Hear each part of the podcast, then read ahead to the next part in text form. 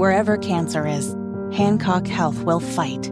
In any part of you and in all corners of East Central Indiana. From Indianapolis to Greenfield to Knightstown and beyond. From hospital rooms to family rooms, we fight. With technology and medicine, with care backed by the wisdom of Mayo Clinic. For you, for your family, and for your future. We fight cancer here. HancockHealth.org slash cancer.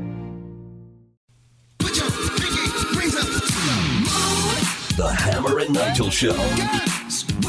It is the Hammer and Nigel Show. I'm Jason Hammer. Big Nige is on sick day number 5,421 today. So that means that Tony Kennett is filling in. And let's go to the hotline right now. Kevin Bowen joins us at this time every Monday to recap the Indianapolis Colts. KB from the morning show over at our sister station 1075 The Fan. Kevin, it's been a while since we can say this, but hot damn, the Colts won a football game. it has been a while. Yeah, it was kind of crazy when you start looking back on the last time they won. That would be Jeff Saturday's first game as head coach. Uh, the last time they won a game by two scores, you've got to go back to December 2021. It was a Saturday night game against the New England Patriots at Lucas Oil Stadium. So uh, divisional win, any win, multi-score win. It's been uh, quite a while, so certainly uh, a couple boxes checked off there yesterday.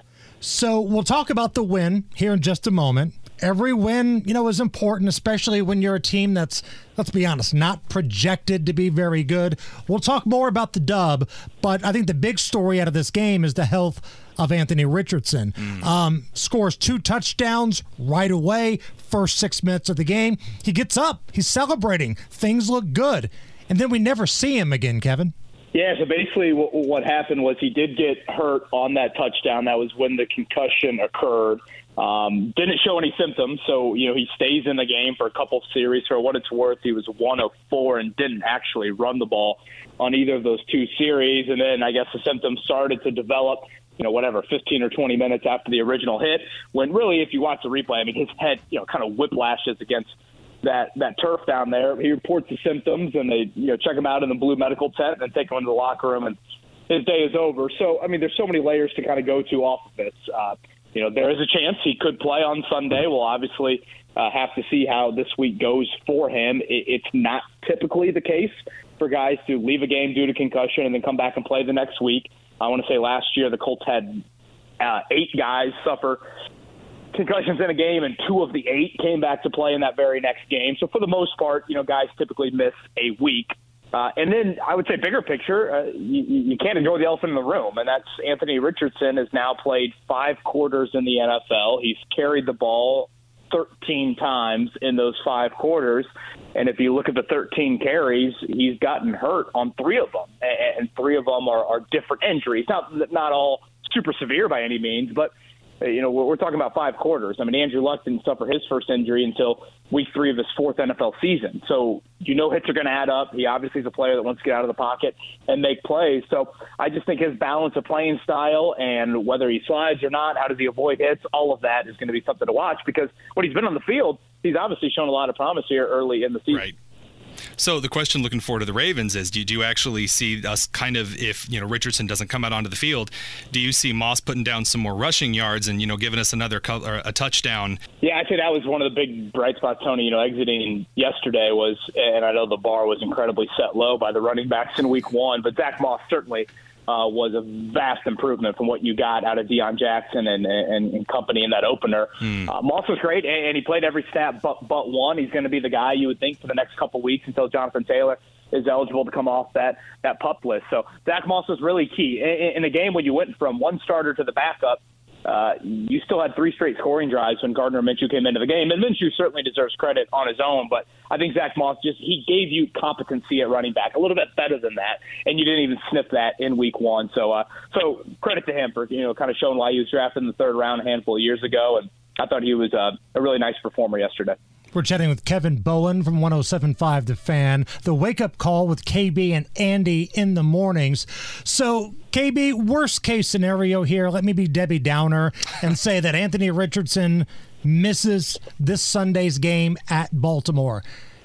are the Colts going to miss a lot? Because, man, you mentioned it earlier. Gardner Minshew was still able to run that offense. Yeah, I think they're going to miss a lot, Hammer, just because for me, wins and losses are kind of on the back burner this season. And I know that's a really loser mentality comment by me, but you know, Anthony Richardson's development is first and foremost. It's the conversation that's going to dominate everything as it should um, all, all season long. So, you know, if he misses Sunday, I look at Sunday as an unbelievable challenge for a rookie quarterback you know, Baltimore faced C.J. Stroud in Week One. They sacked him five times. I think Houston had like one snap inside the 15-yard line all game long against Baltimore, and Baltimore's known for this. They are known for a very solid front, some exotic looks, and so I just look at Sunday as an awesome opportunity for Anthony Richardson to, you know, get exposed even further into the NFL and see things he hasn't seen yet. So I think that's where some of the bummer lies.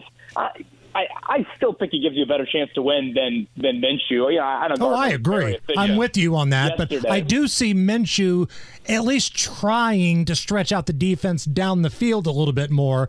As to where Anthony Richardson, he's a much better athlete, ultimately a better quarterback, but I still don't know if I've seen that attempt to go down the field a little bit. Yeah, we, we really haven't seen it. Frankly, I, I don't think we've seen it from either quarterback. I, mm. You know, hmm. Minshew maybe had that catch and run to Mallory yesterday, but I, I still don't see, you know, whatever, 25, 30 yard shots down the field. I do think what Minshew gives you is a very on target, accurate quarterback where he really excels is kind of timing and and placement. There were some plays yesterday where you watch guys catch it in stride and kind of make plays after the catch. I think that's probably the difference, the advantage he has over Richardson.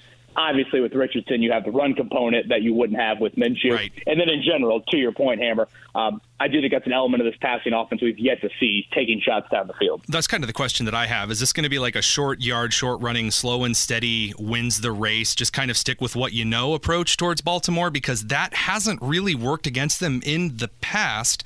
And that's what kind of makes me nervous. I mean, if we're too afraid to actually throw some out there and get some honestly get some really great outside shots down the field. I just don't know if that's going to be enough to overtake Baltimore. Yeah, I think it's a part of the offense you've got to start to tap into. And, you know, again, that's Richardson's strength as a thrower. Right. It's testing defenses down the field. It's attempting those shots. I thought it's something we'd see yesterday.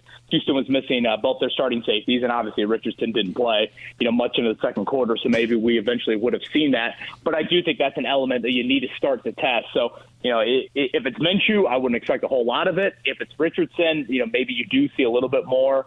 Uh, but nonetheless, I think this will be a really good test for the Colts. And Baltimore is one of really the few AFC teams that have had a 2 0 start this season. Mm-hmm. And KB, I kind of feel bad for you because this week, I'm sure you're going to get calls from Indianapolis Ravens fans. There's no bigger, you know, drag on society than folks that are Ravens fans that live in Indianapolis. These are the equivalent of the same people that troll us that have like no profile picture on their Twitter account, 18 numbers, some fake, really cute uh, handle as their account. The biggest slugs you're going to find are Ravens fans that live in Indianapolis. uh, I absolutely love that. You know, this week it's kind of been a somewhat annual occurrence. The Colts and Ravens playing, or at least seems like it's been.